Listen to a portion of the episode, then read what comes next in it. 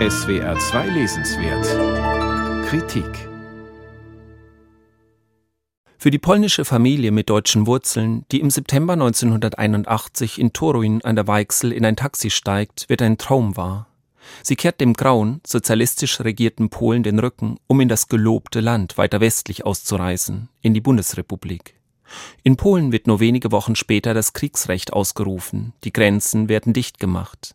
Aber da ist das Leben der Übersiedler schon ein ganz anderes. Die Wunderwerke des neuen Landes. Es funktionierten die Müllabfuhr, das warme Wasser, die Elektrizität, schreibt Adam Sopiczynski und setzt die begeisterte Aufzählung fort. Die neun nie zuvor gekosteten Speisen, die Pommes, die Tiefkühlpizzen, der Toast Hawaii, die große Trommel Chio Chips Paprika, das Fürst Pückler Eis. Die Leuchtreklamen, das Lichtermeer, wenn man auf der Autobahn abends in die Stadt fuhr, wirkten gewaltig. Alles wirkte gewaltig. Adam Soboczynski war sechs Jahre alt, als seine Eltern mit den beiden Kindern gen Westen aufbrachen. In seinem beschwingten Buch erzählt er von der Ankunft und vom Heimischwerden in der Bundesrepublik, aber immer wieder auch von Fahrten in die alte Heimat.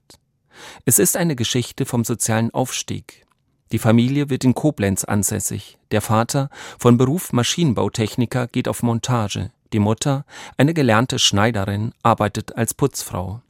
Schnell gibt es ein Auto, irgendwann reicht das Ersparte für eine Eigentumswohnung. Als Außenseiter oder Benachteiligte sehen sich die Zuwanderer auch rückblickend nicht. Mein Vater ist einfach nicht dazu zu bewegen, die Schwierigkeiten in seiner zweiten Heimat zu dramatischen Episoden umzudeuten, hält der Autor fest und schreibt in dem für das Buch typischen, vergnüglich nachdenklichen Ton weiter. Nicht, dass er nicht ahnen würde, dass von Migranten heute regelrecht verlangt wird, sich als unterdrückt zu begreifen, schon deshalb, weil man ihnen dann mit überheblichem Mitleid begegnen kann. Als Migrant ist er eine Produktenttäuschung, aber er ist nun mal zufrieden. Davon, die neue Heimat unkritisch zu betrachten oder gar zu verklären, ist Adam Soboczynski weit entfernt. Auch für das Schwierige und Problematische hat er ein gutes Auge und ein feines Sensorium. Ihm wird bald klar, dass er aus einem Land des Stolzes in ein Land der Befangenheit gekommen ist, in ein Land mit einer düsteren, schambesetzten Vergangenheit. Die wiederkehrenden Sommerurlaube in Polen, die zugleich Reisen ins dörfliche 19. Jahrhundert mit bettelnden Kindern und verfallenen Häusern sind, lassen eine weitere Differenz augenfällig werden.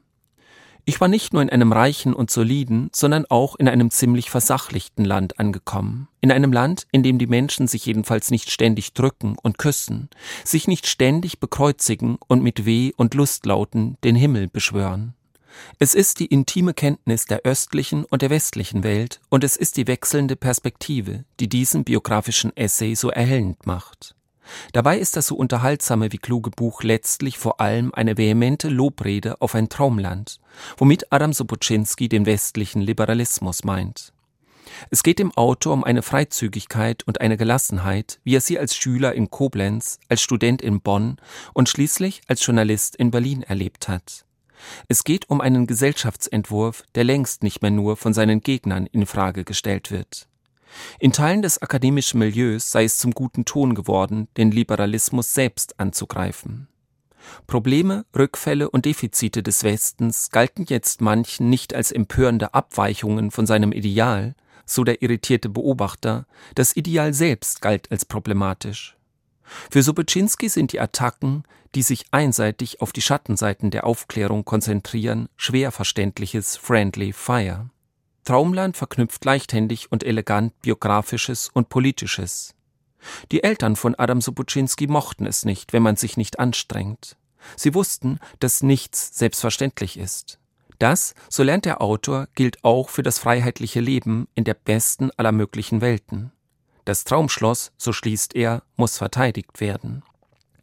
Adam Soboczynski, Traumland, der Westen, der Osten und ich. Klett-Cotta Verlag, 170 Seiten, kosten 20 Euro.